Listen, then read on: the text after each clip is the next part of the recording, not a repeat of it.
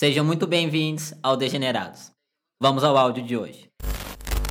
Olá Jonas, olá Vitor, meu nome é Vinícius, sou um homem cis gay, sou médico e trabalho atualmente em um posto de saúde do SUS em uma cidade do interior de Minas Gerais. Acompanhei a primeira temporada do podcast e decidi enviar esse áudio para compartilhar um pouco da minha experiência no cuidado de pessoas trans. Até então tive três pacientes trans, sendo dois trans masculinos e uma mulher trans, e estava em segmento anterior desses pacientes, inclusive na questão de hormonização como prescritor dos hormônios. E eu tive que interromper esse cuidado específico de hormonização em janeiro desse ano, quando foi publicada uma portaria pelo Conselho Federal de Medicina que limita, por exemplo, a prescrição dos hormônios para ginecologistas, urologistas e endocrinologistas, que são os especialistas de área. E isso acabou criando uma série de problemáticas no cuidado desses pacientes, primeiro pela disponibilidade de consultas com os especialistas, que é menor, e segundo pelo acesso desses pacientes a esses especialistas, uma vez que alguns deles inclusive recusam o atendimento de pessoas trans por não se sentirem capacitados para esse acompanhamento. E além disso, essa portaria vai de encontro ao que estava sendo debatido pela Sociedade Brasileira de Medicina de Família e Comunidade, que são os médicos que acabam ah, na linha de frente do cuidado dos pacientes na atenção primária, né, nos postos de saúde. E essa sociedade estava fazendo uma campanha de conscientização sobre a necessidade de os médicos de família e comunidade se capacitarem em relação à prescrição de hormonização e ao acompanhamento desses pacientes trans nos postos de saúde, uma vez que os postos de saúde são considerados, inclusive pelo próprio SUS, o local onde a gente consegue fazer um acompanhamento mais integral, né? Então, acompanhando todas as queixas, outras queixas, outros problemas de saúde dos pacientes e também um cuidado longitudinal ao longo do tempo, né? Com mais longitudinalidade. E isso acabou criando, para mim, um debate é, em relação à necessidade de a gente criar um fluxo específico para o atendimento de pessoas trans é, nas unidades de saúde do Brasil, uma vez que esse fluxo não existe, ele é muito regionalizado. Na minha cidade de atuação, por exemplo, não existe um fluxo específico e esses pacientes eles ficam é, com essa problemática de achar serviços que acabam fazendo esse atendimento e acho que essa portaria do CFM acabou estreitando um pouco mais essa possibilidade de atendimento, uma vez que ela direciona o cuidado específico de hormonização, mas é, por fim de todo o cuidado de pessoas trans para os especialistas, né?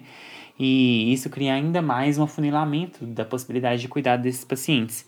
E eu queria começar aqui uma discussão sobre a necessidade de a gente promover uma capacitação mais generalizada em relação a essas temáticas, principalmente para os médicos de postos de saúde, né, que são onde a gente consegue acompanhar melhor esses pacientes. E queria também saber um pouco da experiência de vocês nessa questão de hormonização, como foi a relação de vocês com os médicos prescritores e como se deu essa questão. Enfim, é isso. Muito obrigado. Forte abraço. Até mais. Então, né? A gente vai falar um pouco sobre a nossa vivência, e o Jonas, mas para falar dessa parte uh, relacionada mais à questão médica mesmo, que está presente nesse áudio e nos outros dois áudios que a gente vai. Uh, que vão fazer parte desse episódio. A gente convidou um médico de família e comunidade, que é o Padilha, que agora ele vai se apresentar para vocês, falar um pouco sobre a atuação deles, dele, para depois a gente começar então essa, essa discussão. Oi, eu sou o Padilha, eu sou médico de família e comunidade. E atualmente eu, tô, eu componho também o grupo de trabalho de gênero, sexualidade, diversidade e direitos da Sociedade Brasileira de Medicina de Família e Comunidade. Né? E é um espaço onde a gente tem discutindo muito esses temas também, né? Inclusive esse tema que o é Vinícius, né? O nome do rapaz que, que mandou o áudio que o Vinícius trouxe. Então, eu, eu quando a gente recebeu esse áudio, eu dei uma pesquisada na portaria e tal.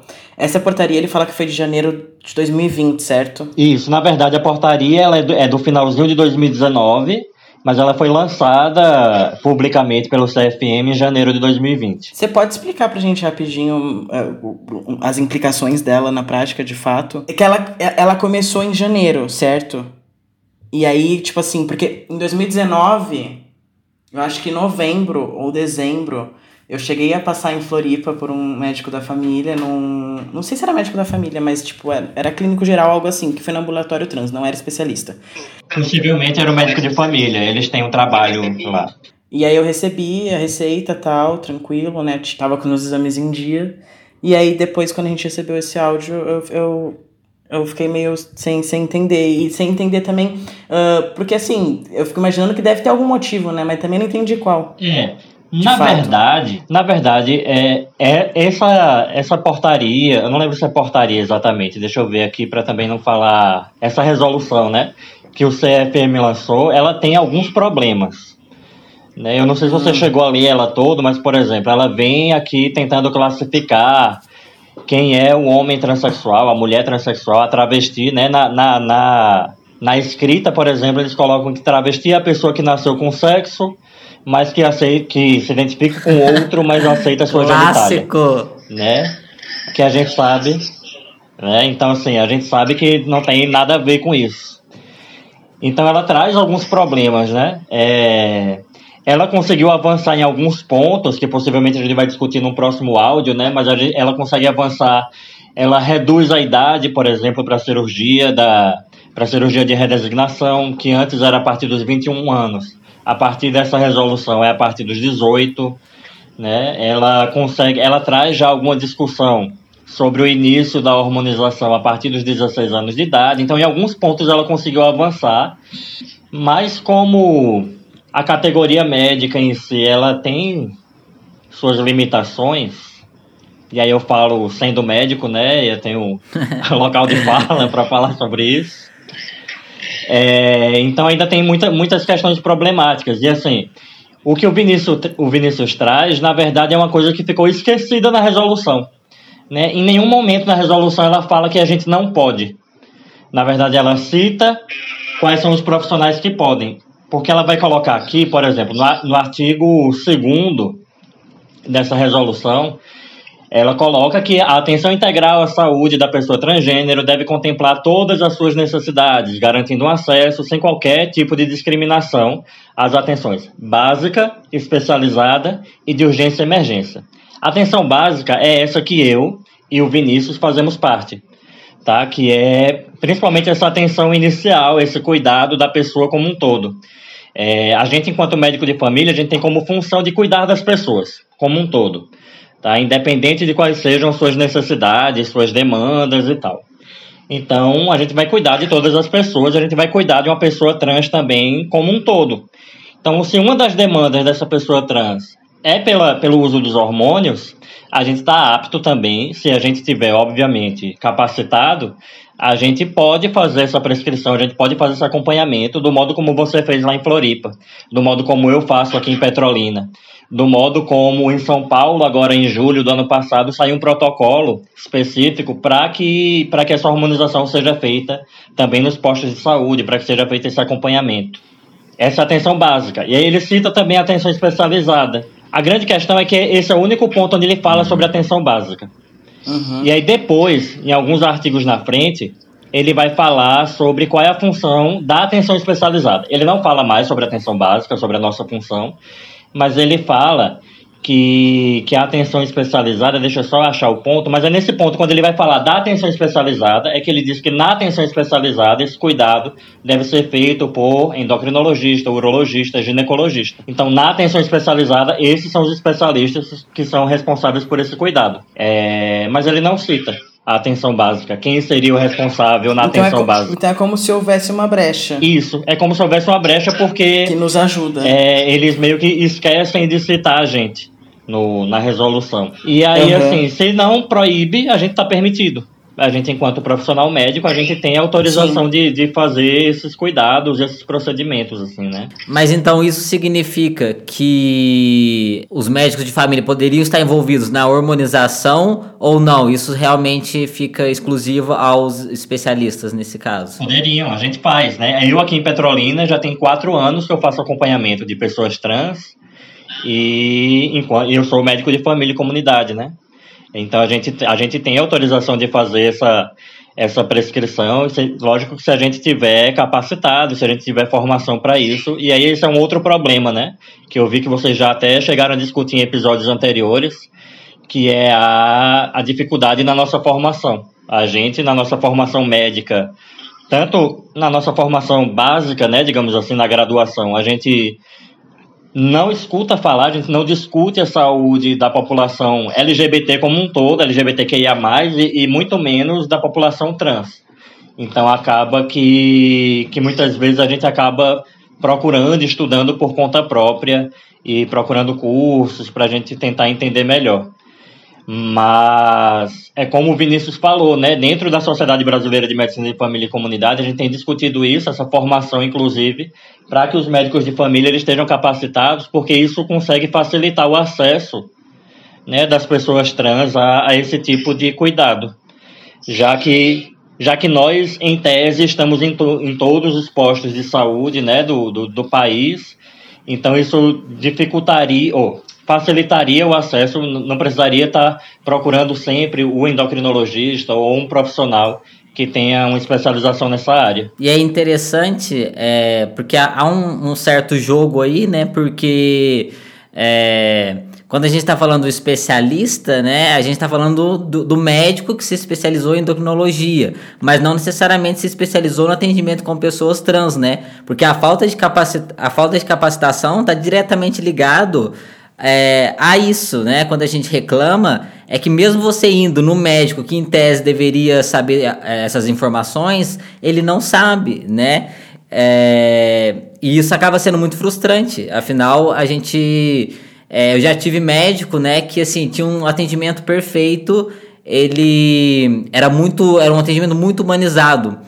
E ele era endocrinologista, mas ele nunca tinha atendido uma pessoa trans antes. Então ele não fazia ideia do que ele estava falando. Ele, inclusive, receitou uma dose para um amigo meu que era o dobro do que é, é o costume, né? Sem nenhuma justificativa para aquilo. Mas porque ele realmente não sabia como lidar. Então é, é muito engraçado é, esses pontos, né? E, e, como que isso entra em conflito, né? Então, é, é, e como o próprio, a própria resolução é conflitante, já que ela autoriza, em tese, esse profissional né, a fazer esse cuidado, e muitas vezes o profissional ele nunca teve contato né, com o tema, nunca ouviu, nunca discutiu.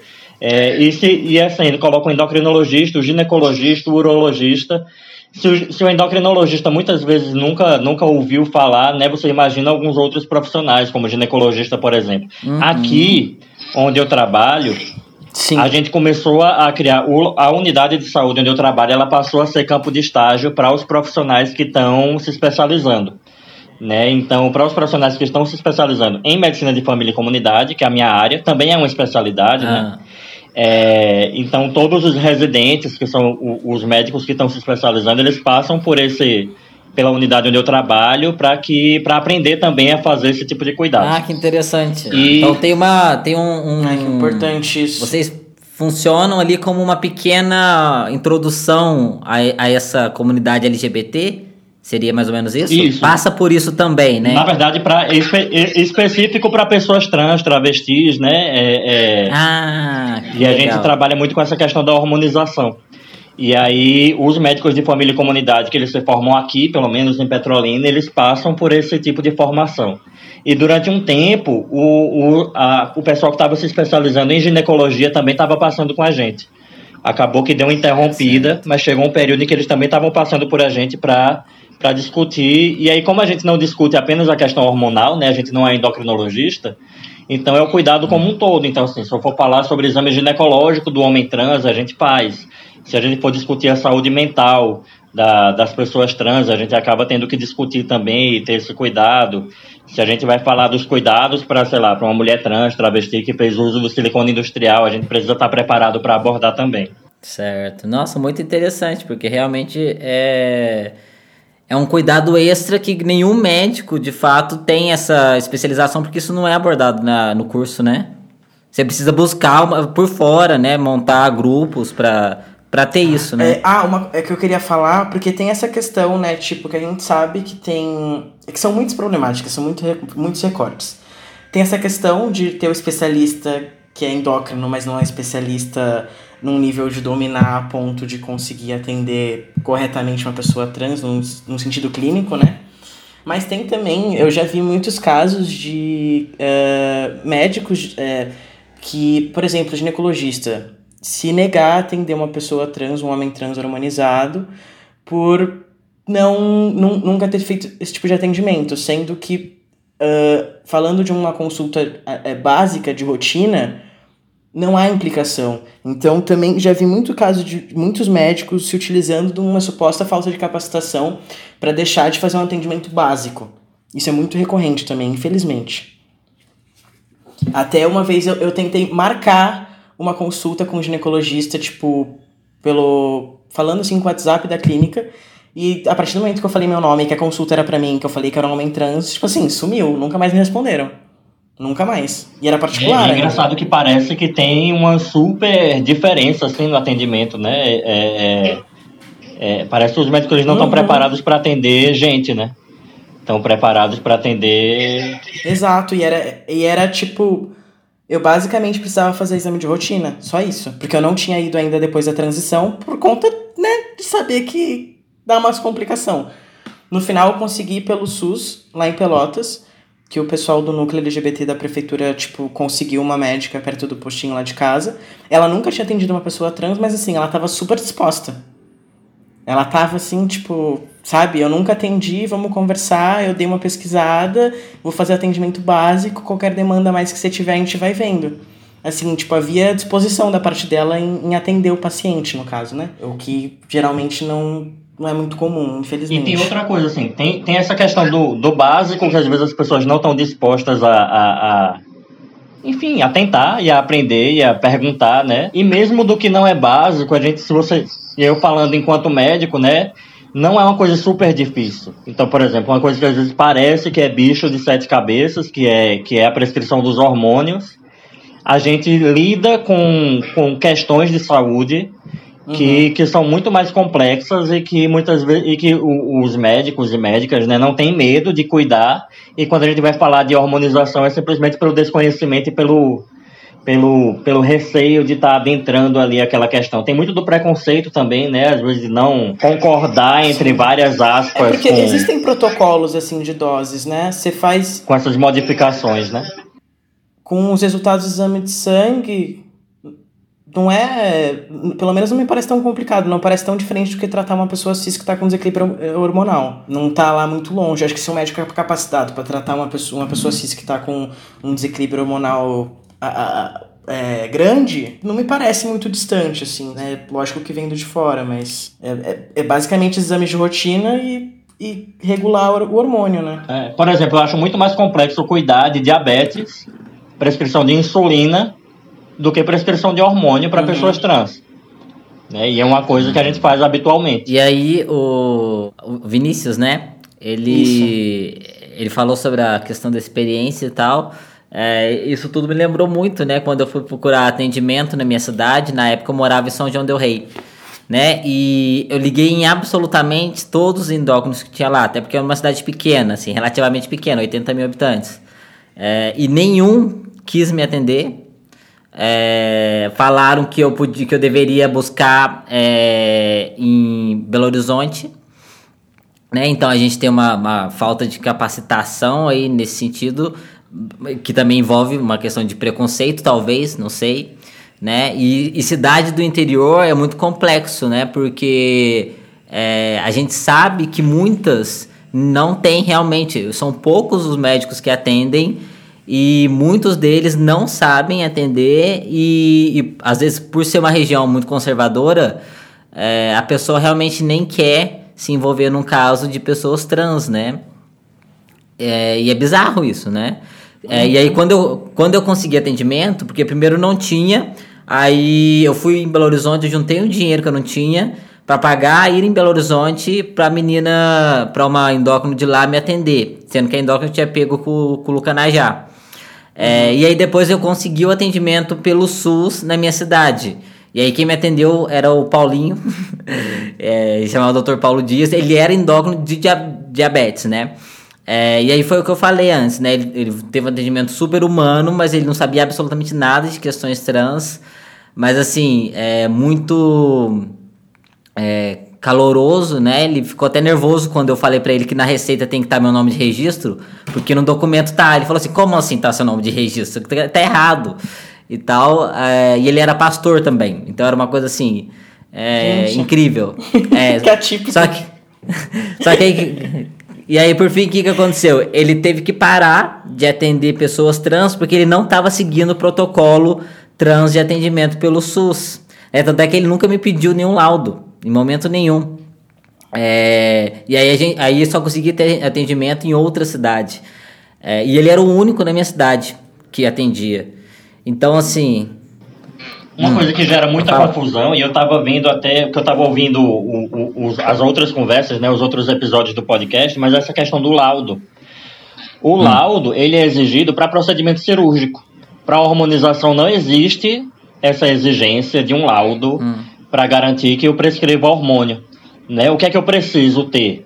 Eu preciso que vocês assinem, né, que a pessoa que vai estar que vai estar se hormonizando assine um termo de, de responsabilidade, um termo de consentimento, é, falando sobre o risco de infertilidade. Porque a gente sabe que quando a gente começa o uso dos hormônios, tanto para homem trans quanto para mulher trans, existe um risco de desenvolver infertilidade em determinado momento. E aí a pessoa ela precisa estar ciente disso, e a pessoa precisa ter assinar e, e de que está ciente. Mas não existe uma exigência de um laudo, né, para que a pessoa inicie a hormonização. Para cirurgia, sim. Para cirurgia se pede um laudo. Oficial, oficialmente então não existe, porque é, eu já tive alguns. Também outros relatos, né? De pessoas que, que, é, iam no endócrino e o endócrino pedia o laudo. Então não é oficial, né? Não é uma questão geral. Vai variar de endócrino para endócrino.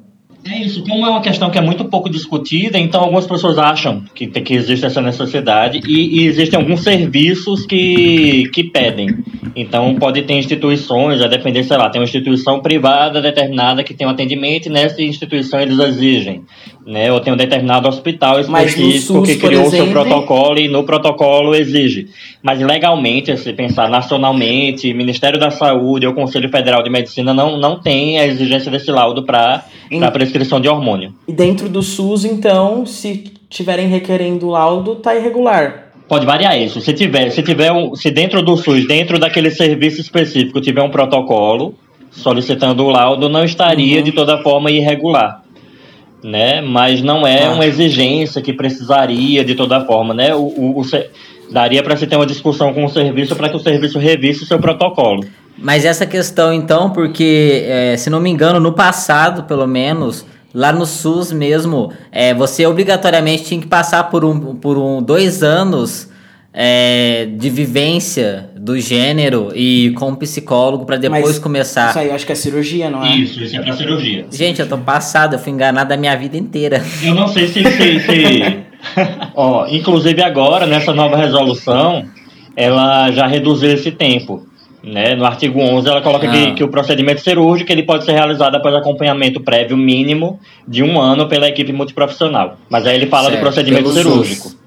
né? Para garantir esse tempo. Nossa, essa informação é assim. Eu posso dar uma pesquisada, Jonas, se em algum momento Aham. já teve realmente. Já teve. Porque é possível que tenha e eu esteja falando besteira aqui, né? E aí. Não, e também talvez não, né? Porque eu também nunca parei pra ler assim legalmente como é que é o, o, o procedimento deveria ser. Eu sei que pra cirurgia realmente é assim que é, mas até então eu achava que o endócrino também seria. Muito boa essa informação, adorei.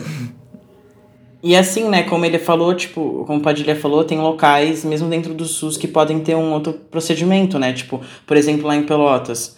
é, eu fiz parte de um, um grupo, tipo um grupo de apoio, assim, que tinha algumas psicólogas ah, do SUS, que começaram a fazer parceria com os hospitais do SUS lá também, com endócrinos, para fazer atendimento. E lá eles requeriam no mínimo seis meses, acho, de acompanhamento psicológico nesses grupos, Pra depois começar. Só que era complicado, porque a gente. Até contei pro Jonas na época esse, esse episódio. A gente tinha pessoas no grupo com tipo 35, 40 anos. é, um guri que tinha 30, um homem que tinha 35 anos, era enfermeiro, queria começar a harmonização, queria fazer tudo do modo ah, mais seguro possível. E, tipo, ele já tava enlouquecendo, ele quase. come- Eu não sei até se não chegou a de fato começar a harmonização por conta. Porque a pessoa com 35 anos ter que esperar seis meses de um acompanhamento, que na prática tava sendo super falho dentro do- da questão trans, porque só queriam falar de disforia. A gente não podia nem falar do nosso problema direito, só queriam ouvir de disforia. Era um horror o protocolo deles, um horror. Não tinha o mínimo de, de sensibilidade, ele era muito restrito. Não havia de fato um, atendimento à demanda do, do indivíduo. E é uma questão horror. maluca, assim, né? Porque parece que a- aqueles profissionais ali vão determinar se você é realmente trans ou não, né? E aí, assim, eu, eu eu acho meio maluco como é que eu vou definir quem é o outro. Eu, eu tenho uma Uhum. dificuldade, assim, em pensar nisso enquanto profissional. De eu definir se o outro pode ou se o outro não pode. Quando a gente vai discutir outras modificações corporais para pessoas cis, a gente não tem isso, né?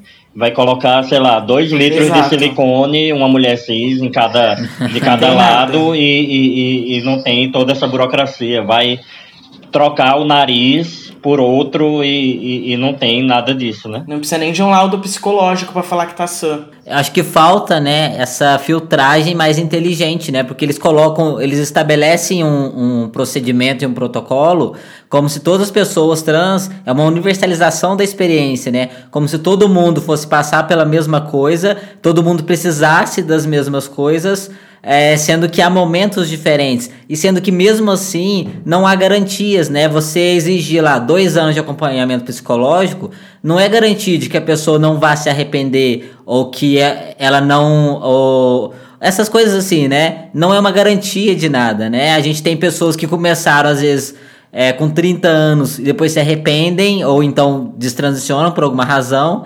E às vezes pessoas que começaram muito jovens e estão aí até hoje e nem passa pela cabeça da pessoa é, parar com hormônio ou sei lá o que for, né?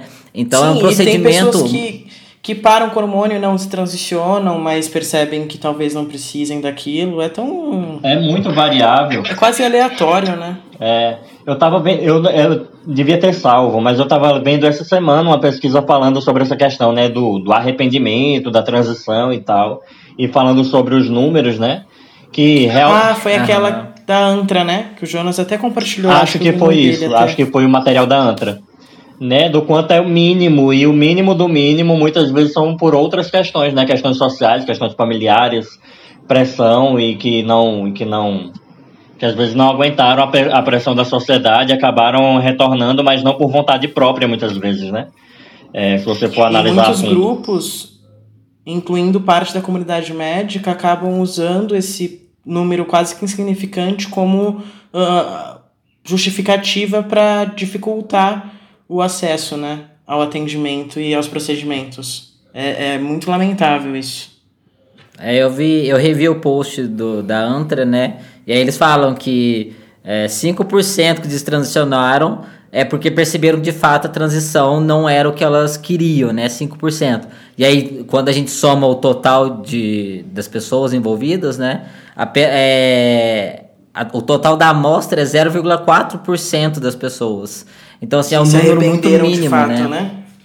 É, que aí percebeu que não era aquilo realmente. E, e as outras pessoas estavam envolvidas, né? Com pressão uhum. familiar, é, dificuldade de encontrar emprego, essas coisas que a gente já sabe, né? Olá. Me chamo Ravi Barbosa, tenho 25 anos, homem trans, preto e pré-T.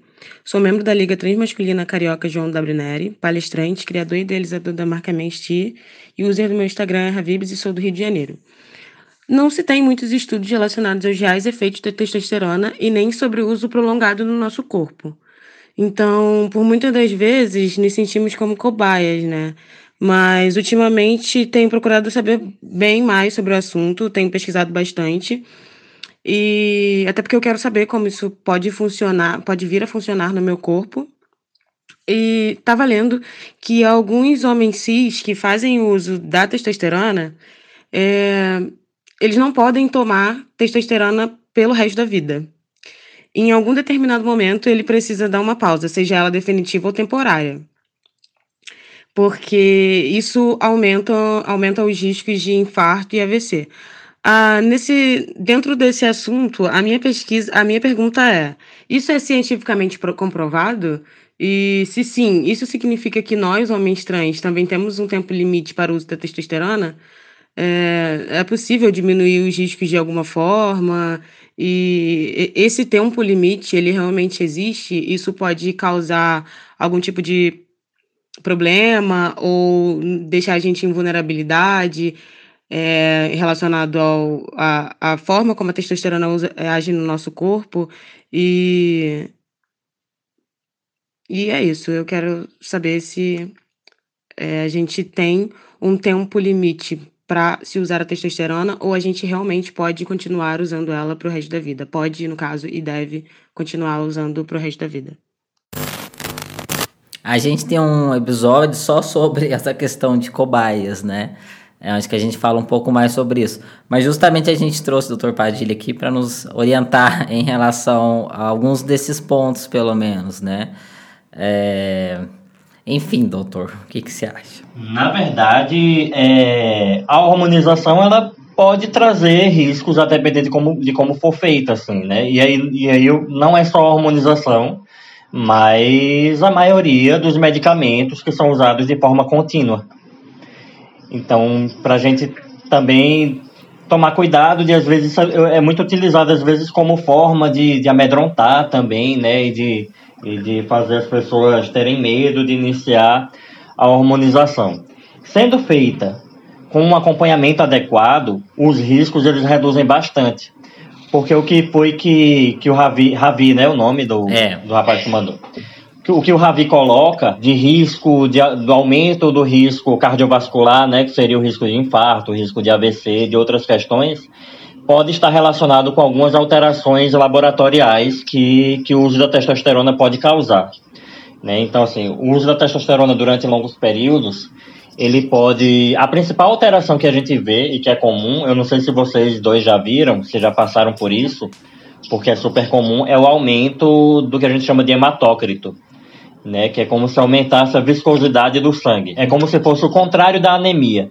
Na anemia a gente tem uma queda da hemoglobina e do hematócrito, né? E aí nesse outro quadro que a gente chama de policitemia, é, a gente tem um aumento do hematócrito. É super comum quando a gente está fazendo esse uso da testosterona. E no que, que Porém, pode acarretar é, isso? É, o que, que isso pode acontecer? Como esse sangue é como se ele tivesse um pouco mais viscoso, então ele pode, em algum, e é isso a longo prazo, se esse sangue ele permanecer dessa forma durante um longo período, ele pode aumentar o risco de infarto, né? Ele pode aumentar o risco de, de doenças relacionadas a essa questão do, do sangue mais, mais... Tipo trombose também, tal, esse, dentro desse mesmo contexto? Sim, só que é muito mais raro, assim. É muito mais comum uhum. a gente ver o risco de trombose para mulheres trans e travestis, por exemplo. Uhum que fazem uso de, de hormônio feminino. Uhum, né? Tá. É, no caso do uso da testosterona, isso é muito mais raro. E aí qual é a questão? Então, a, gente, assim... a gente faz o acompanhamento, quando a pessoa está em acompanhamento com um profissional de saúde, né? É feito o acompanhamento dos exames de sangue periodicamente,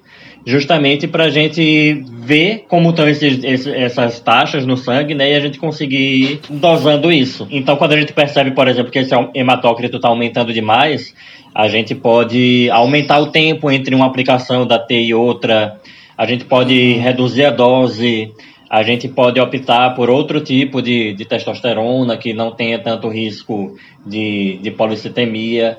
Né? Se a gente percebe que está tendo alguma outra alteração, sei lá, uma alteração no, nos exames do fígado, né? então a gente também vai, vai observar, vai reduzir dose, vai interromper a medicação durante um período para que esses níveis laboratoriais eles se normalizem. Né?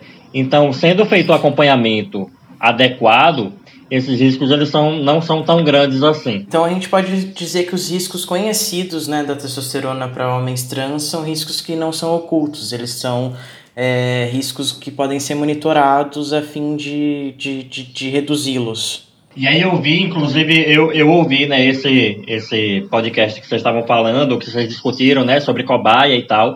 E aí uma questão que vocês colocaram que é importante, assim, é tentar pensar outras formas de reduzir esses riscos. Então, assim, evitar o tabagismo, né, a gente sabe que o cigarro ele pode aumentar também esses riscos. Tentar levar hábitos de vida, hábitos de vida mais saudáveis que, que reduzam esse risco de alguma forma né? Pensar na alimentação mais saudável, pensar em atividades físicas, né? E aí, acho que na pergunta ela fala alguma coisa sobre. Se é alguma. É, o uso de hormônios por homens cis. Isso, e fala sobre o uso dos hormônios por toda a vida também. A gente sabe que a partir de uma determinada idade, nos homens cis, o, os níveis de, testo de testosterona eles tendem a cair.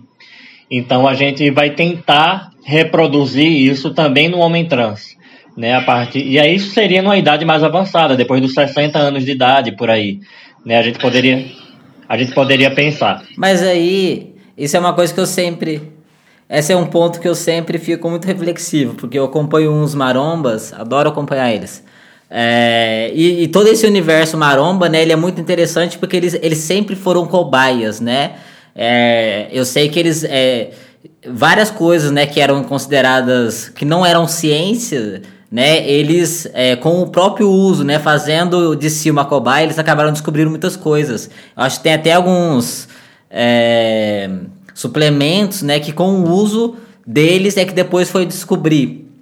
É, e aí uma coisa que eu acompanho muito é que, tipo, é, eles não têm, eles entendem que existe uma certa moralidade, uma certa ética na medicina que para você fazer aquilo dentro né, do, do protocolo é, não é possível. Né? Então muitos fazem essas coisas por fora. E aí é, eu sei de um cara, por exemplo, né, que ele, ele dá hormônio é, testosterona para a avó dele, por exemplo. Claro que não é uma, uma dose alta, mas é, há essa, essa utilização de hormônios, mesmo por pessoas mais velhas, que não necessariamente estão numa dose baixa. E eu sempre fico pensando, né, o porquê que essa dose é, tem que ser diminuída, né? Quer dizer, imagino que haja algum estudo sobre isso, não sei, mas é por que, que os hormônios precisam abaixar? Por que, que não, não se pode manter essa vitalidade que a testosterona, sobretudo, traz às pessoas, independente de ser então, cis é que precisa, ou trans? na verdade, né? E isso é uma coisa que a gente vai ter, vai discutir pessoa a pessoa. A gente, na medicina de família e comunidade, por exemplo, a gente trabalha com uma coisa que a gente chama de método clínico centrado na pessoa em que não é a gente quem vai tomar todas as decisões. Lógico que se a pessoa chegar para mim dizendo que quer fazer uma coisa que vai super fazer trazer riscos à saúde dela, eu não não vou concordar e vou assim.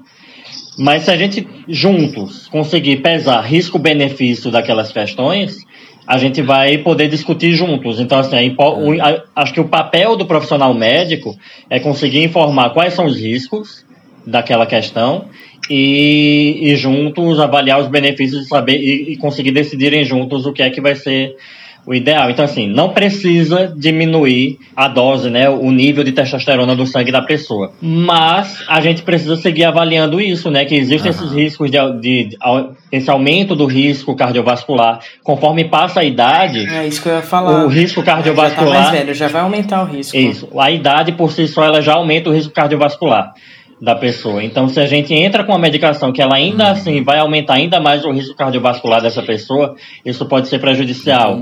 Né? A idade por si ela pode acarretar outras doenças, né, que são comuns quando a pessoa está passa de uma determinada idade, como hipertensão, diabetes, né, são comuns em pessoas com mais de 60 anos, são doenças que elas já por si só elas trazem algum prejuízo para o fígado, para o rim.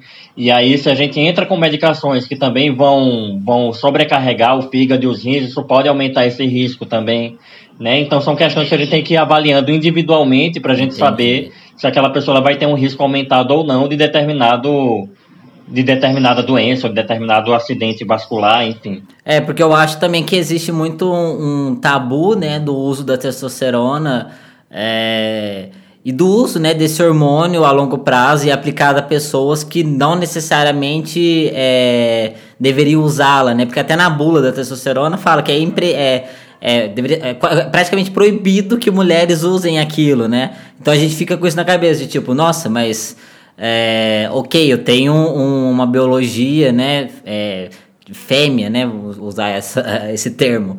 É, então, se isso aqui é absolutamente proibido para mim, né, é o que está envolvido? É uma questão de saúde ou a gente está falando de uma questão política aqui também? É, e aí, só para é, é, só para finalizar essa questão do maromba, eu li um, um tempo atrás um artigo, né, de um cara que eu anotei até para falar para vocês, é, o artigo chama Corpo de Monstro e Mente de Cientista. É, e é muito interessante esse artigo, eu já não lembro, que já tem um tempinho que eu, que eu li, mas ele fala muito, né, das contradições nos discursos médicos, né, e leigos no uso da testosterona, é, e ele traz muito, né, essa, essa questão de gênero. Ele, ele até cita o Paul Preciado, se não me engano. Então é muito interessante porque é um, é um homem cis, né, que estuda o uso de anabolizantes é, é, por outras pessoas. Então ele traz muito questionamento nesse artigo. Vale muito a pena quem se interessar.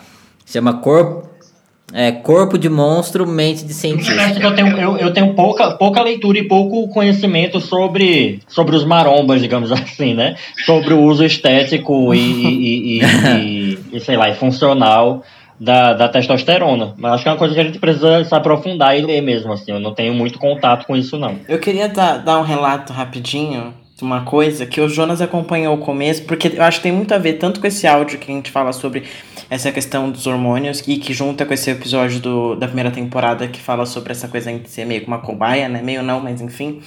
E essa questão da capacitação médica, não só no nível do, do, do médico estar tá capacitado em si, mas também a questão de informações no nível científico.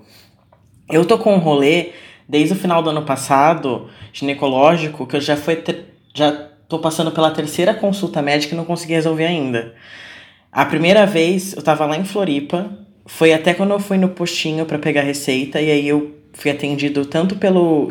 Não sei se era estagiário e o supervisor dele. Uh, porque eu tava com corrimento e muita dor no útero. Muita dor no útero e corrimento. Aí me falaram. Fizeram o, o exame lá, aquele negócio do, do bico de pato lá, não sei o que, e me falaram que era um ST. Aí eu falei, eu tive relação faz pouco tempo, mas não teve contato. Aí falaram, não, mas né, pode acontecer. Não, beleza, pode acontecer, a probabilidade é baixa, eu sou azarado, ok. Deve ter sido isso então. Aí fiz o tratamento com antibiótico. Forte. Bem forte. Fiquei até tonto uns dias. Fora a dor que já tava. Aí passou. Aí em janeiro. Janeiro não. Isso foi em dezembro.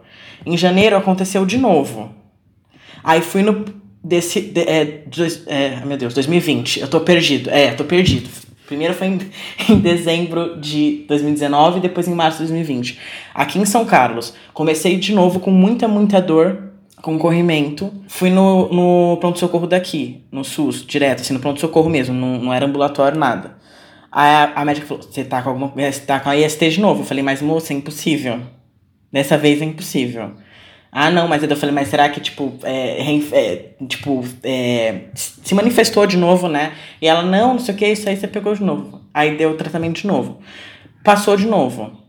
Aí, beleza. Quando eu tava nos meus pais agora durante a quarentena lá pra junho, julho, pois deu de novo. E aí foi impossível mesmo, porque, gente, eu tava praticamente virgem de novo por causa dessa quarentena. Então, assim, não foi ST. Só que foi mais curto. E aí agora esse mês deu de novo. Aí agora eu passei por uma consulta com uma gineco online, que um amigo meu trans me passou o contato, que disse que ela tá acostumada a atender homens trans e ela faz preço social. E ela falou que deve que, que talvez seja um desequilíbrio da flora. Aí passou uns cápsulas para aqueles ovinhos, sabe? Só que assim, não se sabe o que que é. E tá coincidindo de começar é sempre umas semanas depois da minha aplicação, porque eu uso Nebido a cada quatro meses. E aí dezembro, março, junho e agora de novo. Só que assim, ninguém sabe o que, que é. E é horrível. Ninguém sabe o que. E meu útero tá ok, porque eu fiz ultrassom. Eu tô fazendo ultrassom todo ano. Meu útero tá ótimo. Tá. Eu tô até. Eu tô até ovulando ainda, menino. Eu sou o endométrio que diz que não, não funciona mais. Mas eu tô até com os óvulos ainda. Não sei até quando. Mas é isso, sabe? Eu não sei, os médicos não sabem, a ciência não sabe, ninguém sabe. Era só isso mesmo. é, é porque aí eu entraria meio que na consulta. Eu ia começar a te perguntar várias coisas aqui pra gente tentar identificar. Mas, mas, mas gente. É porque tem algumas questões relacionadas. Essa pergunta Ai. do Jonas de se, se não tá atrofiado, porque às vezes não tem atrofia é, do útero mas começa um processo de atrofia vaginal, digamos assim, né? É, de ressecamento e tal. E isso acaba hum. predispondo a, a infecções mais recorrentes. Isso. Não tá tendo também não, isso aí ainda não. É, não, mas assim, mesmo que não seja visível, uhum. é como se a parede vaginal ela tivesse uma quantidade menor de hormônios, uhum. né, de, do, do, dos estrógenos, e isso acabasse predispondo, porque assim, dentro da, da, da vagina já existe uma determinada quantidade de bactérias e de fungos uhum. que fazem parte do corpo, né, que não são anormais, mas que em determinado momento pode podem se desenvolver a partir de desequilíbrios, e aí pode ser de desequilíbrio hormonal ou de desequilíbrio da, da flora ali de dentro, né? Isso pode acabar gerando esses corrimentos aí que, que você está falando. E realmente. E aí isso pode estar coincidindo justamente com esse ciclo da nebido. Isso, que aí dá um né? pico e aí maior. Tá desenvolvendo esses. Aí você veja, nenhum dos médicos perguntaram as datas das minhas explicação. É isso que eu fico. É, e aí tem que dar uma observada, por exemplo, se se tem, tem, algum, tem umas práticas que são comuns, que é de fazer lavagem com ducha, né? E que isso aumenta risco, é, que, não, que não é indicado. Não, não. Eu acho, eu acho que é. Eu acho que é da aplicação mesmo, que é muito coincidência. Só que eu que tive a perceber isso. Pode estar relacionado com isso e aí tem que pensar alguns cuidados depois. Depois a gente dá uma conversada para pensar em algumas questões. Ai, ótimo. Eu fico agradecido, porque eu tô ficando nervoso com isso. Mas então, eu acho que a gente eu acho que a gente respondeu o Ravi, né? Eu acho que o que é mais importante para tirar disso, né? É, é, é, você realmente consultar o médico tá uhum. e estar tá ciente dos riscos, porque isso pode acontecer, pode desenvolver alguma coisa. É, ainda é tudo muito em aberto, né? A gente já sabe algumas coisas que são que podem acontecer, né? É, e que não quer dizer que vai acontecer, né? Mas é, tem que ter acompanhamento, tem que ter é, todo um cuidado e você também buscar alternativas é, para melhorar seu, a sua qualidade de vida, né? Para evitar qualquer e tem, coisa. E ah. tem alguns pontos também, assim, né? Tem algumas. De... Porque, em geral, quando a pessoa está utilizando a, a, os hormônios, é em busca de, de algumas modificações corporais, não é? Sim. E existem algumas modificações corporais que elas são irreversíveis. Então, se a pessoa está com muito medo também e atingiu determinado ponto de algumas modificações e não quer mais utilizar testosterona, a gente uhum. pode avaliar isso também, né? É, ah, sim, por sim. exemplo, a mudança da voz, né? O efeito máximo que a gente espera é com dois anos aproximadamente, né? Se depois de passou dois, três, quatro, cinco anos, a pessoa não está satisfeita já com a voz, não quer mais usar a testosterona, a gente pode interromper né? Se a pessoa, em relação ao crescimento da barba, isso aí tem uma questão genética também, né? Eu vejo sempre seus posts lá fazendo a piada. Ah, você não me fala isso não. Qual a questão? Mas tem isso, tem questão genética, assim, se, na família da pessoa ah. tem muita barba, muitas vezes a pessoa vai ter uma facilidade maior de ter barba. E aí, depois de, um determinado tempo, não precisa mais estar usando a testosterona para poder manter. É. Enfim, e aí, aumento do clitóris, né? Ele não vai, depois que ele chega a um determinado tamanho, não vai regredir. Então tem uhum. todas essas questões que a gente pode ir discutindo com a pessoa de acordo com o que é que ela deseja, né? E até que, não, até que momento que foi... da vida vai usar testosterona ou não.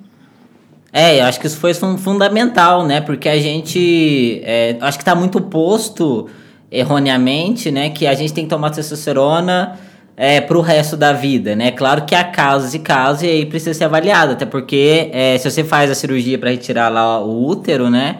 Você precisa de um hormônio e aí você vai ter que hormonizar com um ou com outro, né? Com, é, no caso, um que seja artificial. Mas não quer dizer realmente que você tem que tomar hormônio pro resto da vida, né? Se você já chega num, num limite e você quer parar, né? Eu acho que. E aí aquela coisa entra nessa questão de que depois de um determinado ponto é, já houve tantas mudanças significativas, né? Que você dificilmente vai passar a ser lido como uma mulher, né? Porque às vezes você já tem uma barba desenvolvida, a voz já está muito mudada, às vezes é, o, a calvície, né? O padrão do capilar já atingiu um ponto em que você dificilmente vai ser lido como mulher. Então é algo a se pensar realmente, né? Isso é uma preocupação da pessoa, né? Oi, Jonas. Oi, Vitor. Eu me chamo Ariel, tenho quase 15 anos e eu sou uma pessoa transmasculina. Eu saí do armário no ano passado e, como os meus pais são bem liberais e têm a mente aberta, todo mundo me disse que seria bom eu contar logo para eles e foi o que eu fiz. Eu falei para eles expliquei como eu me sentia e eles foram bastante acolhedores. O problema é que esse apoio não durou muito tempo, já que, apesar de eles serem de boa, o resto da minha família com quem eu tenho contato é bem conservador. Então, depois de algum tempo, começaram a me dizer que eu era muito jovem para saber de verdade o que eu quero e quem eu sou, e que o que eu sinto é só uma fase. E também me disseram para não falar sobre isso e nem me referir a mim mesma com outros pronomes que não fossem os femininos na frente das crianças. E a minha mãe me orientou a esconder, de certa forma, alguns comportamentos meus. Atualmente, os meus amigos, colegas, professores e outras pessoas que eu convivo fora do ambiente familiar respeitam o meu nome social e os meus pronomes. mesmo que os meus pais não tenham assinado o requerimento para o uso de nome social na escola. Então, enquanto eu estou longe deles e da minha família no geral, não tem problema com relação a isso. Mas quando eu volto para casa ou vou encontrar os familiares, eu me sinto extremamente desconfortável, já que ninguém respeita o meu nome ou os meus pronomes, e sempre que eu apareço com roupas tidas como masculinas, reclamam com a minha mãe, como se eu não tivesse a capacidade de falar sobre e escolher o que eu vou vestir. Então, basicamente, é essa a minha situação atual. Mas eu falei disso tudo para dar um contexto e chegar no seguinte ponto. Eu quero começar a hormonização e fazer a mastectomia o quanto antes, porque infelizmente eu tenho uma disforia muito forte. Mas eu não vou poder dar entrada no processo no ano que vem, quando eu completar 16, que é a idade mínima para começar o processo pelo SUS já que os meus pais não autorizam por conta do preconceito alheio. Então, o meu questionamento é: que estrutura nós temos hoje para atender os adolescentes trans? E ainda que a gente tenha um básico no sistema de saúde, como é que ficam aqueles que não têm apoio e consentimento da família? O que justifica que essas pessoas tenham que lidar com o sofrimento só porque a família não aceita? Então, é isso que eu tinha para falar e questionar hoje. E eu vou encerrar por aqui. Um cheiro. Para começar, eu tô achando que esses pais não são tão liberais assim, já que eles estão tão. É, mudam o posicionamento de acordo com o que os outros estão pensando. Sei lá, acho que eles têm questões aí que eles não são tão legaisinhas assim. É, bem liberal no caso mesmo, né? Ai, mas enfim, ouvindo esse áudio, o que eu mais fiquei me questionando é o seguinte, né? É, que eu queria perguntar pra Padilha. Se é necessária a autorização dos pais para um adolescente receber o atendimento psicológico por exemplo, em um ambulatório voltado para pessoas trans? É, a gente, infelizmente, são poucos locais que têm que tem assim, voltados especificamente para adolescentes, crianças trans, né? Porque tem locais que fazem esse atendimento assim, com, com, com excelência, né? É, tem o serviço do Antigos, uhum. por exemplo, que é em São Paulo, que é um local que faz o atendimento de crianças e adolescentes trans e que faz o acompanhamento médico e, e psicológico, enfim. Na verdade, o atendimento psicológico, ele não precisa obrigatoriamente de atender, e independe se, isso, se a gente está falando de pessoas trans ou de pessoas cis, ele não, não precisa obrigatoriamente de autorização dos uhum. pais, né? Principalmente a partir de uma determinada idade. Ah. Eu não sei exatamente, na verdade, isso eu teria que ver com o Conselho Federal de Psicologia, né? Falando de atendimento médico, é, o atendimento ele não, não precisa obrigatoriamente de autorização dos pais. Para a prescrição dos hormônios, aí sim, a gente precisaria, a partir dos 16 anos, sim. que os pais assinassem um termo autorizando, né? E é isso legalmente falando. Mas é isso, é por isso que eu falei que essa era uma das perguntas mais complexas, porque ela, ela envolve muitas questões, né? Ela envolve muito, muito questão jurídica, né? Até que ponto, juridicamente, a gente conseguiria garantir o direito dessa pessoa de, de fazer algum tipo de acompanhamento, que fosse com, com o serviço social, que fosse com, uhum. com, com a psicologia, né? É, porque infelizmente a gente ainda tem muita muita questão de das crianças e adolescentes ainda serem privadas de determinados direitos por questões morais e religiosas dos pais, né? E aí é uma discussão extremamente complexa. E, e eu pergun perguntei em principal dessa parte do atendimento psicológico, porque pelo próprio relato e por, pelo que a gente sabe, né, dessas vivências, dessas pessoas que, que é, lidam com essas questões familiares, é, é, é, o mínimo do suporte que a pessoa precisa, né? Porque ela não tem suporte nenhum em casa, então ela precisa de, de fato de um, de um auxílio profissional, no caso, né? Porque Ainda mais para lidar com toda essa angústia e euforia de poder iniciar, não poder iniciar, né, os, os procedimentos é, que ela eu, deseja. Eu falei que, que assim, que pode, porque eu já vi muitas vezes acontecendo, né, mas aí eu não tenho como dizer, assim, uhum. com certeza, pelo Conselho Federal de Psicologia, pelo, se, se pode, né, eu vi pessoas fazendo, eu já vi profissionais fazendo esse atendimento, né, Sim. mas eu imagino que possa, né? Eu acho que não tem problema não, assim, de, de, desse acompanhamento ser feito. Deveria, né? Eu acho que é tão delicado, né, quando a gente envolve criança, é, porque é considerada criança ainda, né? 15 anos não é maior de idade, né? É, é, muito sensível, né? Porque, que nem a gente falou um pouco antes, é, realmente idade não é uma garantia de nada, uhum. né? Eu já vi várias, já vi muitas pessoas trans que começaram é, com mais de 30, às vezes 40 anos, faz uh, os procedimentos e depois vê que não era aquilo, e inclusive gente que, é, entre aspas, destransicionou e depois passa mais uns, uns anos, aí depois fala, ah, não, era aquilo sim, e volta. Então eu acho que assim, a idade ela, ela não necessariamente ela tá, ela garante alguma coisa, mas ao mesmo tempo eu acho que quanto mais novo a pessoa é, eu acho que mais tempo ela deveria dar para refletir sobre isso. Porque eu particularmente não gosto dessa. de se pensar é, no, no, sentido de tipo, ah, desde criança eu sempre uhum. fui, não sei o que. Eu acho que isso leva para uma essencialização que não me agrada. Cai no estereótipo, eu não acho né? que é seguro. Não, essa fase toda, né, da infância e da adolescência, ela é muito complexa e a gente não sabe o que está acontecendo. Realmente há muita influência é de fora, às uhum. vezes a uhum. pessoa começa a ter determinadas ideias. Assim, a pessoa não tem um senso crítico quando você é, é muito tá jovem. Eu sei que quem é muito né? jovem tá ouvindo isso. Não, quem, quem é muito jovem tá ouvindo isso, vai, vai odiar isso, né? Porque eu odiava também quando eu era jovem. Mas a verdade é essa. Uma pessoa de 18, uma pessoa de 20 anos não sabe o que tá fazendo. Mas não quer dizer que eu tô falando que essa pessoa então, só pra. Não quer dizer que eu tô dizendo que essa pessoa não é trans, mas eu acho que a própria pessoa não tem essa consciência. Mas eu entendo que a gente tem um senso, um senso crítico muito pequeno quando a gente é muito jovem. E tem muitos fatores envolvidos com a transexualidade. Não dá pra abordá-la como uma via única, sabe? Que a resposta tá ali, sempre teve.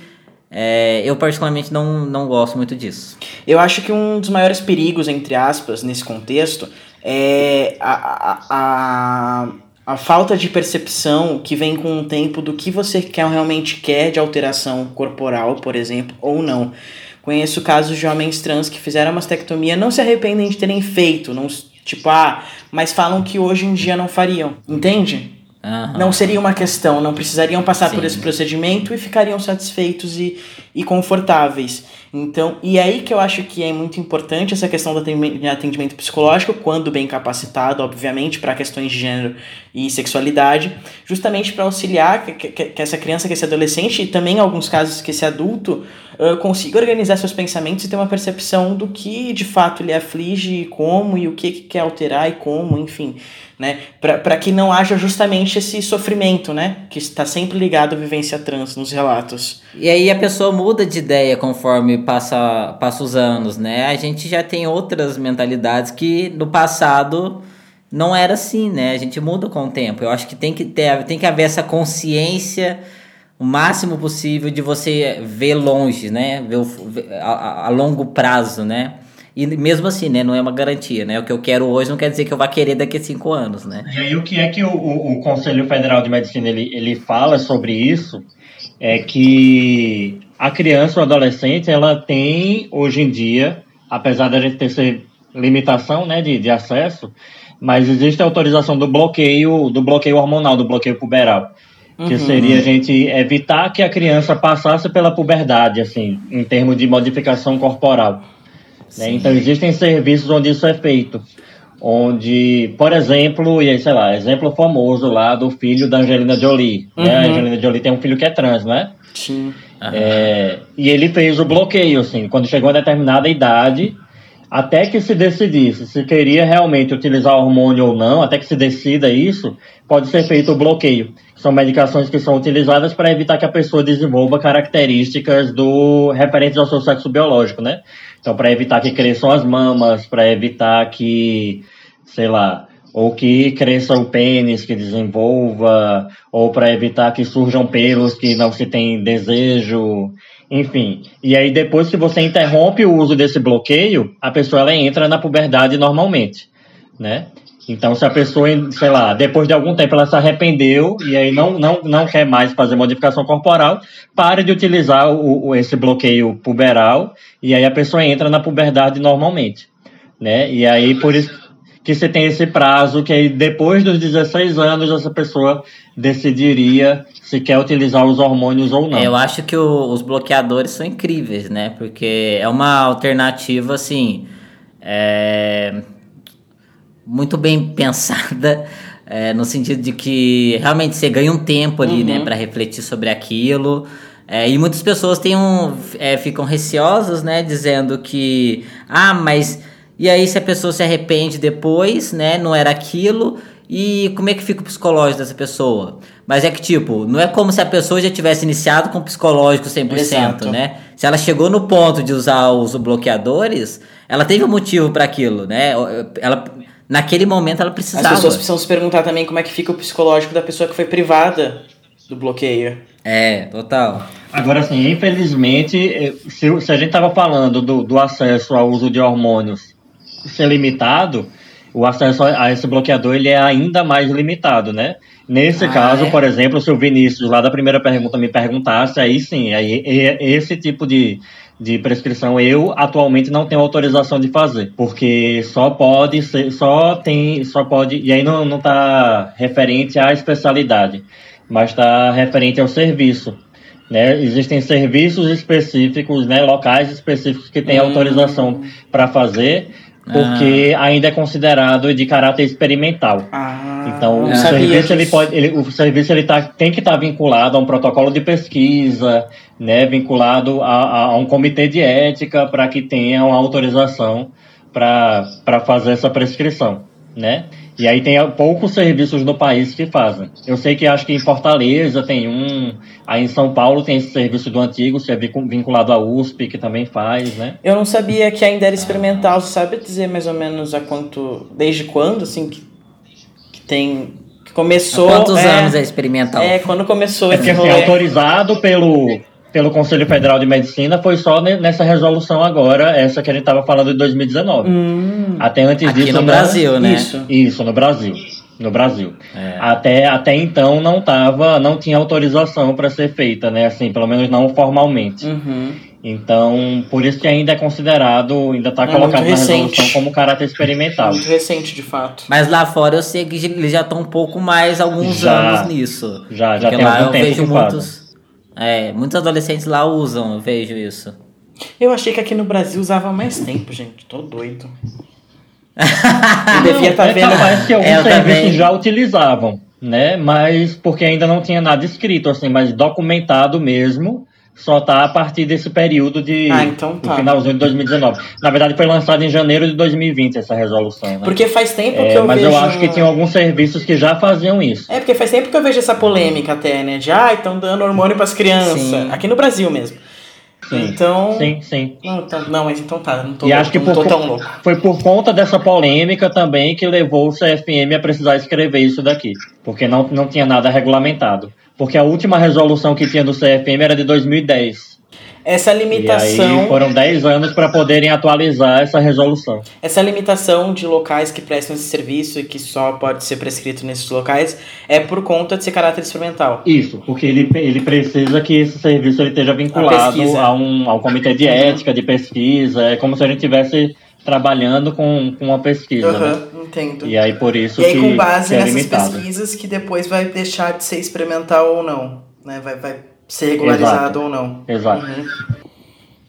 Mas, ô, doutor Padilha, você sabe em, em, que contexto que esse bloqueador é, é, usado lá fora? Porque eu não acho que tenha surgido por conta de pessoas trans. Em que outra situação que ele é usado? Ou ele foi pensado para pessoas trans? Você sabe alguma coisa? Existem situações que a gente chama de puberdade precoce. Uhum. Ah. Em que as pessoas têm uma alteração hormonal, em que entra na puberdade muito precocemente, e isso acaba gerando redução, por exemplo, do, sei lá, do tamanho da pessoa, porque se a pessoa entra na puberdade muito precocemente, ela vai parar de crescer mais cedo, uhum. né? Então algum então muitos desses hormônios eles são utilizados para isso também, né? Para ah, essas outras questões hormonais. A gente tem discutido, é, tem uma associação que, que é muito recente no Brasil, que é a Associação Brasileira de Profissionais pela Saúde Integral de Travestis, Transsexuais e Intersexos. É, que está inclusive em mudança de gestão agora, possivelmente eu devo estar tá entrando, e, e aí algumas pessoas trans intersexo também fazem parte da, da, da associação, e aí o que a gente tem discutido é se a gente consegue ampliar, criar né, é, comitês de ética, criar projetos de pesquisa para que a gente consiga ampliar esse, esse tipo de acesso para outros locais do Brasil também, né? Tentar ah, criar massa. uma espécie de um, de um grande projeto nacional em que várias instituições consigam se se, se juntar e garantir que, que, que não seja tão limitado o acesso a esse tipo de, de prescrição. Uhum. Ah, interessante. Bom saber. Nossa, é, assim, é episódio riquíssimo, cheio de informação. Eu comecei a ficar passado com a questão do endócrino, que precisa de laudo, e agora com os bloqueadores serem é, experimentais é, eu não ainda, sabia né? também que era Eu tenho que conferir, inclusive, Jonas, eu tenho ah. quase certeza. Eu tenho que, eu vou procurar. Mas pelo menos até a última resolução, nessa daqui eu não parei para ver. Mas a cirurgia para redesignação genital do homem trans estava ah, como é. caráter experimental também Isso até é. então.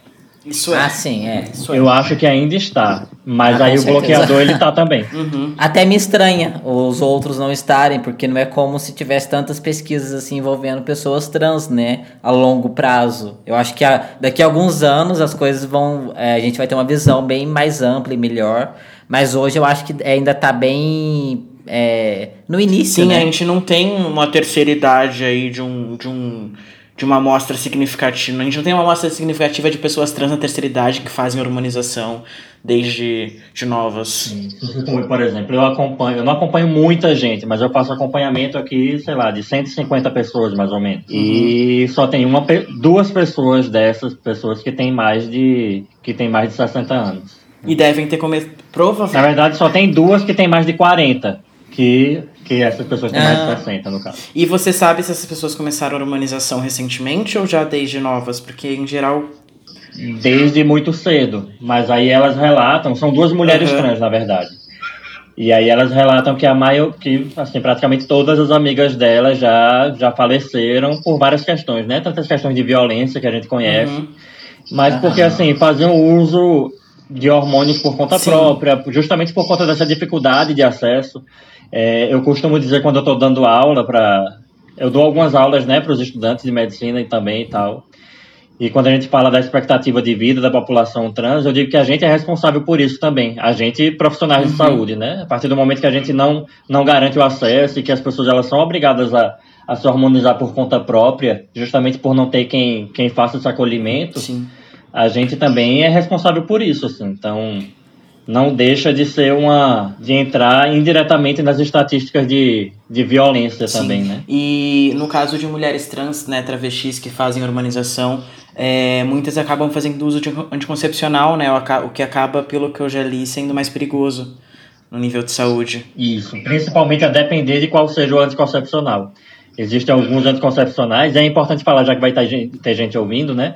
Principalmente se ele tiver um hormônio chamado etinilestradiol, o etinilestradiol ele é o que mais traz risco de trombose. E aí lembrar uhum. que a uhum. trombose ela não acontece só na perna, por exemplo, como a gente está acostumado, mas acostumado a ouvir. Mas o infarto, por exemplo, é um tipo de trombose, é um tipo de trombose no coração, né? O, o AVC, que é o derrame, que que a depender do caso pode ser um tipo de trombose também no cérebro, né? Quando tem um entupimento de uma determinada artéria, veia. É, então os riscos eles acabam aumentando muito com o uso de alguns, alguns hormônios. Certo. Olha, eu acho que é isso. É, o doutor, você gostaria de acrescentar alguma coisa ou está satisfeito? É, eu acho que do, do, que a gente discutiu é isso. A gente se deixar, a gente fica discutindo saúde um tempão, né? É, eu tenho tentado produzir alguns materiais, assim, para Eu vi até que o Jonas compartilhou um, um material meu recente. Pois é, é eu, eu tô vendo o seu Instagram agora, né? Eu adorei. Inclusive, acho que é legal você deixar o seu arroba, né? A gente vai deixar também no, no Instagram lá. Mas qual que é o seu arroba? Para quem quiser se conectar. É arroba Vandson Padilha com W. W-A-N-D-S-O-N Padilha. A gente vai deixar também no, no Instagram. É... Olha, eu acho. Ah. Porque, assim, são vários e vários temas, né? Que a gente acaba, ah. se deixar, a gente precisa discutir. Vai embora. Né? E aí agora, né, no mês da visibilidade trans, eu estava tentando produzir alguns materiais para ver se difundia algumas informações uhum, e tal. E achei belíssimo, você fez um ótimo trabalho. Olha, então, é, muitíssimo obrigado, doutor, por ter aceito falar com a gente. Foi riquíssimo, eu adorei esse episódio. Tenho certeza que quem está ouvindo também deve ter gostado. Sim. E acho que é isso, né, é Vitor? Isso, muito obrigado pela participação, por topar o convite e a discussão. Eu acho que não só pra gente, mas pra todo mundo, bastante informação aí que a gente não tinha, né, Jonas? E que a gente quer tanto ter. é tão difícil conseguir e ter essa e ter essa comunicação mais aberta assim né com, com pessoas que façam façam parte desse que façam parte desse grupo da medicina né assim da como é que é tem um tem um termo certo para isso mas vocês entenderam é difícil a gente ter esse, esse diálogo Infelizmente. Então foi muito rico. Agradeço muito a oportunidade. Eu que agradeço o convite e estou à disposição aí para o que precisarem, para quando quiserem conversar, enfim. Uhum. E tirar dúvidas, né? Mesmo que não seja, sei lá, na gravação do podcast ou para alguma outra coisa, eu tô, tô sempre à disposição. Então, muito obrigado. Então é isso. Muito obrigado a todo mundo que ouviu e até o próximo até episódio. Mais. Tchau, tchau.